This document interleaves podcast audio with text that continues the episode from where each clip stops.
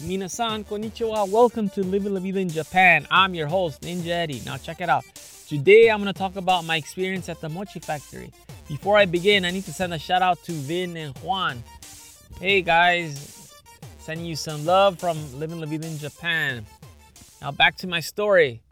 So, the way I ended up getting this job is one of my friends, which is Vin, is the one that told us, my family, about the, the gig. And due to luck, chance, and opportunity, I was able to get a part time job here over the holiday season. Because in Japan, mochi is mochi is rice cake is a big deal. They they like to eat it during the New Year celebration because when they eat mochi, uh, it is very it's it's rice cakes basically. So when you eat the rice cake, the mochi, if you stretch it out, that is a symbolism how long your life will be. So it is a belief that if it stretches really long, you're going to live a long, healthy life. So that's why they were requiring, you know, workers to work this, you know, for four days. So I've been working already three days. Tomorrow is the last day at the mochi factory. But I want to talk about my experience I had. Let me tell you, it was totally different and it's not what I expected. When I think of mochi, I always think of those videos that you see on YouTube. You know, the people in Kyoto are hitting it with a hammer. So basically, that's what I thought I was gonna end up doing pretty much the whole day. I don't ask me why, but that was in my head. That was initially in my head. When I actually got to the mochi factory, that's nothing what I thought it was. And let me tell you, I honestly felt I was building the Tower of Babel. That's how I felt my first day at the Mochi Factory. This was no joke. This is exactly how I felt. If you don't know what the Tower of Babel is, it's basically in uh, it's a Bible story where people were trying to build a tower so big to uh, get to the heavens and avoid a second flood. If there was a second flood coming, they were be saved since it was so high to the sky. That tower never happened because because of different languages. So in the Bible, God introduced different languages and then people didn't understand each other. So there was no way they could complete the tower because you can't understand each other. So that's how I felt at this factory my first day. I felt like I was building the Tower of Babel because there were so many different uh, languages going on at the same time. You know, obviously you have Japanese, but you also have Vietnamese, you had Indonesian, and you had me speaking English, and and it just it was just uh, I felt lost. Like I when I the first moment I walked into there, I didn't know what to think. I felt lost. Uh, I've never worked in a place like this, so I didn't know how things were. So I remember, you know, I, I signed in, I wrote my name, you know, I got my uniform, and then we went to work. So I honestly had no idea what I was doing. You know, I, I had no idea what was going on. I felt totally, completely lost. I felt completely out of place. I was just like, what what do I do? And I remember um, my friend Vin, because I knew him and I knew his mother-in-law. Those are the only two people I knew. He said, "Don't worry, man. Don't worry. Everything is okay." So we were working, you know, we were doing whatever it is we were doing. You know, the first thing I did was I had to put uh, mochi into these boxes, and after that, I had to make them look pretty, like you know, put ribbons on them, which was very easy. So we did that, and then I moved to another place where uh, that's where I met Juan, and he, he's from Vietnam, and he was talking to me. He knew some English, so he was practicing his English with me, and you know, and I was talking to him, and it was pretty cool. You know, I, I didn't know what was going on. I felt lost, like I said. You know, he said, "Don't worry, man. Don't worry. It's okay." So you know, I I, I talked to his girlfriend too. He was right. She was right there. So I felt I started feel, feeling a little bit better, but I still felt lost. I still didn't know what was going on. And you know, there was times where I was I wasn't doing anything. Like I was just watching. And you know i felt like i should be doing something you know i'm like i thought i was to get yelled at or something and and you know they said no don't, don't worry don't worry. Just work slow. Don't work fast. Don't finish your work because then you have nothing to do. So one thing i did learn on my first day was to work slow. And after several days i was able to finally find the rhythm and work at the pace that will keep me busy the whole time. So after, you know, my first day, after lunch, that's when I finally got to do what I actually felt like I knew what I was doing. I was working on one of the machines. Me and my friend Vin, we were both a tag team in this uh, machine where they make um, anko mochi. Anko is uh, black bean paste. So the machine requires uh, at least three people to run it. You know, one that runs the dough, the rice dough, the one that puts the anko, and then the other one is the one that's putting flour and coating it, you know, so it has a nice sweet taste.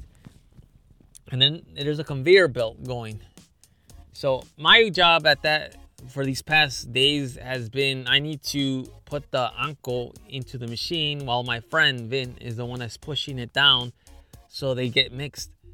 So I have these uh, very heavy sacks, boxes that I need to stack like a tower and then when the, the moment comes he gives me the sign and I need to open the sack with a with a box cutter knife and carefully put it into the machine and make sure I don't drop it or anything like that because it's very uh, jello like and it could easily just slip away. So it was quite an experience for me because I was like, okay. And the crazy part was that uh, the boss was right there, the owner, Shacho, was there. And one thing that amazes me so much about Japan, I mean, is the boss, the owner of the company. The man is maybe in his 70s. I don't know how old is he. I mean, I don't want to ask him. He's one of the nicest guys I've ever met. Very cool. But he actually worked right next to me pretty much the whole day. Like I've never seen that before. You know, I've never heard that before where the boss, the owner of the company, he could just be at home sitting retired. No, he was there working the, the whole shift with me and the rest of the people. You know, when I saw that, I wanted to work even more for him because I saw that he was that kind of person where, you know, nothing is too good for him. He, he could work too. And he's an old man and he was running the machine and he was like joking around with us. He even speaks Spanish. He speaks English, uh, Japanese, Spanish, uh, Tagalog and he was and i don't even know what other languages he speaks but he's a very interesting man.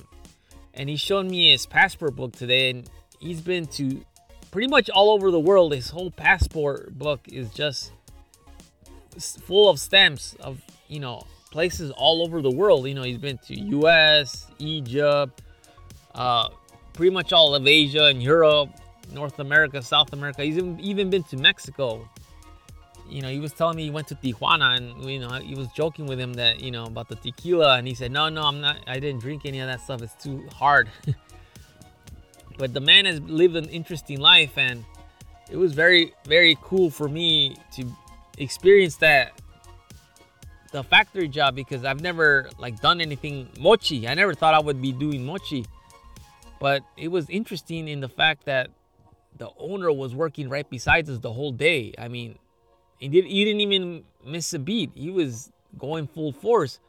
When it was lunchtime, he was still going. He was still working, which is amazing to me because, you know, it's like, you know, you don't hear that. In the States, people that are owners, they usually, oh yeah, they'll watch here and there and then they go home and then, you know, they have a shift manager that watches the whole, the, the whole floor and stuff like that. But no, this guy was there the whole time and you know it's a family run mochi business. You know he i found out that he's been this has been he, this business has been open for the past 40 years. And it's been passed from generation to generation to generation. He is the fourth generation to run the mochi factory which is crazy. You know, he says that, you know, he's going to retire one day and he's going to leave it to his kids, which is crazy because it's been going on, you know, for the past 40 years and it's, it's, it's awesome. I think it's a great tradition that the kids inherit their business and, you know, let's see what they could do with it. So that was my experience working these past few days.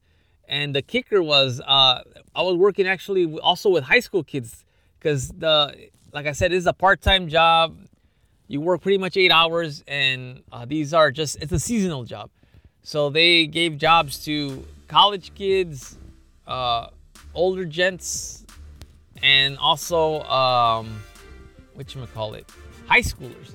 So there was a baseball team working at the high school. I mean, working at the mochi factory, uh, the high school baseball team, and, and we're not talking about just any you know random baseball team. These these guys are actually the number one baseball team in Kagawa. These guys are the ones that represent Kagawa when they go to the uh, national championship.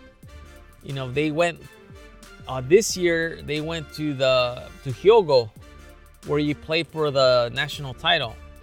So that was really cool because, you know, they're high school kids and they had lots of energy, and they were like impressed when they found out that I played baseball back in the day when I was in high school. So we had something in common. So they immediately liked me from the start. We were joking around. They were trying to speak English to me. And the funny thing was, they were calling me sensei the whole time because they found out I was, you know, an English teacher and things like that. So they were practicing their English with me. I was practicing my Japanese with me, and and pretty much half the time we were fooling around, which was funny because this is what uh, the vision. I'll give you the best explanation of what I saw when I saw these kids working in the conveyor belt. So, for all you people listening right now, watch the I Love Lucy episode when she worked at the chocolate factory. That's exactly what happened at this mochi factory. I was working with high school kids. So what was going on is, you know, you you know, we were making the mochi and then the mochi gets placed on the conveyor belt and then it's their job to put it on the trays so the next people could, you know, set it in boxes and make it look pretty and things like that. But the conveyor belt at times was going way too fast for them to keep up. So what some of them would do is they would actually eat it. They would they would just put it in their mouth and just swallow it and start chewing on it. And I saw this constantly. I kept laughing the whole time because it was a funny sight to see. And sometimes when they were just hungry, they would just eat some. And I remember they would they would always make sure to look at the boss, Shacho, to make sure that he wasn't looking because I'm sure he would not be happy if he saw them eat the the mochi. But I couldn't stop laughing when, you know, I saw a kid like he had his mouth full of mochi and I remember he would start laughing when he would see me because he knew he got busted. But like I said, I don't care, you know, it's not, you know, I'm not to say anything.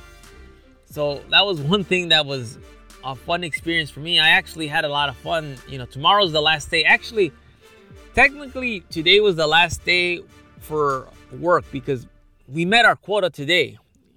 Tomorrow we're just to clean up the whatever we need to clean up and we'll be done with our day and then we'll get our money. Which is kind of cool because it'll be an early day, but is it hard work? I wouldn't say it was hard like extremely heavy lifting. It was hard work, but it wasn't heavy lifting like like like other jobs, but I had a lot of fun actually watching the whole process of how you do mochi. I never knew that's how they did mochi. So as I said before, you know, when you smash it with the hammer like they do in Kyoto, that's what I thought I was going to do. They actually have machines that pound the the rice to make it into this nice doughy substance, and then you know, I'll, I'll tell you the whole process really quickly. So first, you get the rice. You put you boil the rice, and after you boil the rice, you put into this machine that boils it pretty much into melts it into what a paste like substance. After you paste, after the paste, then you put the paste into this other machine that smashes it, which is the hammer part. It smashes it for maybe several minutes, and then you transfer that into another machine that smashes it even more, which makes it into this nice doughy substance. After you smash it into a doughy, doughy substance, you put it where the machine I was at, and then you mix the anko with the floury, sugary flour, and then it spits out mochi, a nice little rice cake. And it was, and that's one version. There's different types of mochi in the factory, but that's the one I got to work on. I actually even got to run the machine for a bit, which I was a little bit afraid of because I've never done it before. But luckily, thankfully, I didn't do anything wrong. Or I didn't, nothing went wrong, I should say. So that was my experience at the Mochi Factory. Would I do it again next year? Absolutely. If if the boss wants me to invites me to come in, because my friend Vince said if you really like your work, he would actually personally ask for you to come back for the season. Would I come back? Absolutely. I had a lot of fun. I, there's no complaints here. You know, like I said, I felt like I was building the Tower of Babel in the beginning. Like I was lost in translation. I was just lost. I didn't know what was going on. But after several days, I feel a little bit more confident and, and I know what's going on. So if he invites me to come work for him next year, I'll definitely accept that. Assuming I'm still here in Japan, obviously. But for the for the most part, I think we will be in Japan. I don't know. I can't you know, look into the future. Anyhow, that was my experience at the Mochi Factory. Thank you all for listening. In tomorrow's podcast, I'm going to talk about the year 2019, which it was, because tomorrow is the last day of 2019 and we're going to a new decade, 2020. I'll talk a little bit about 2019 and the whole decade. But you've been listening to Living La Vida in Japan. I'm your host, Ninja Eddie. I will talk to you all later. Hasta luego. Matane.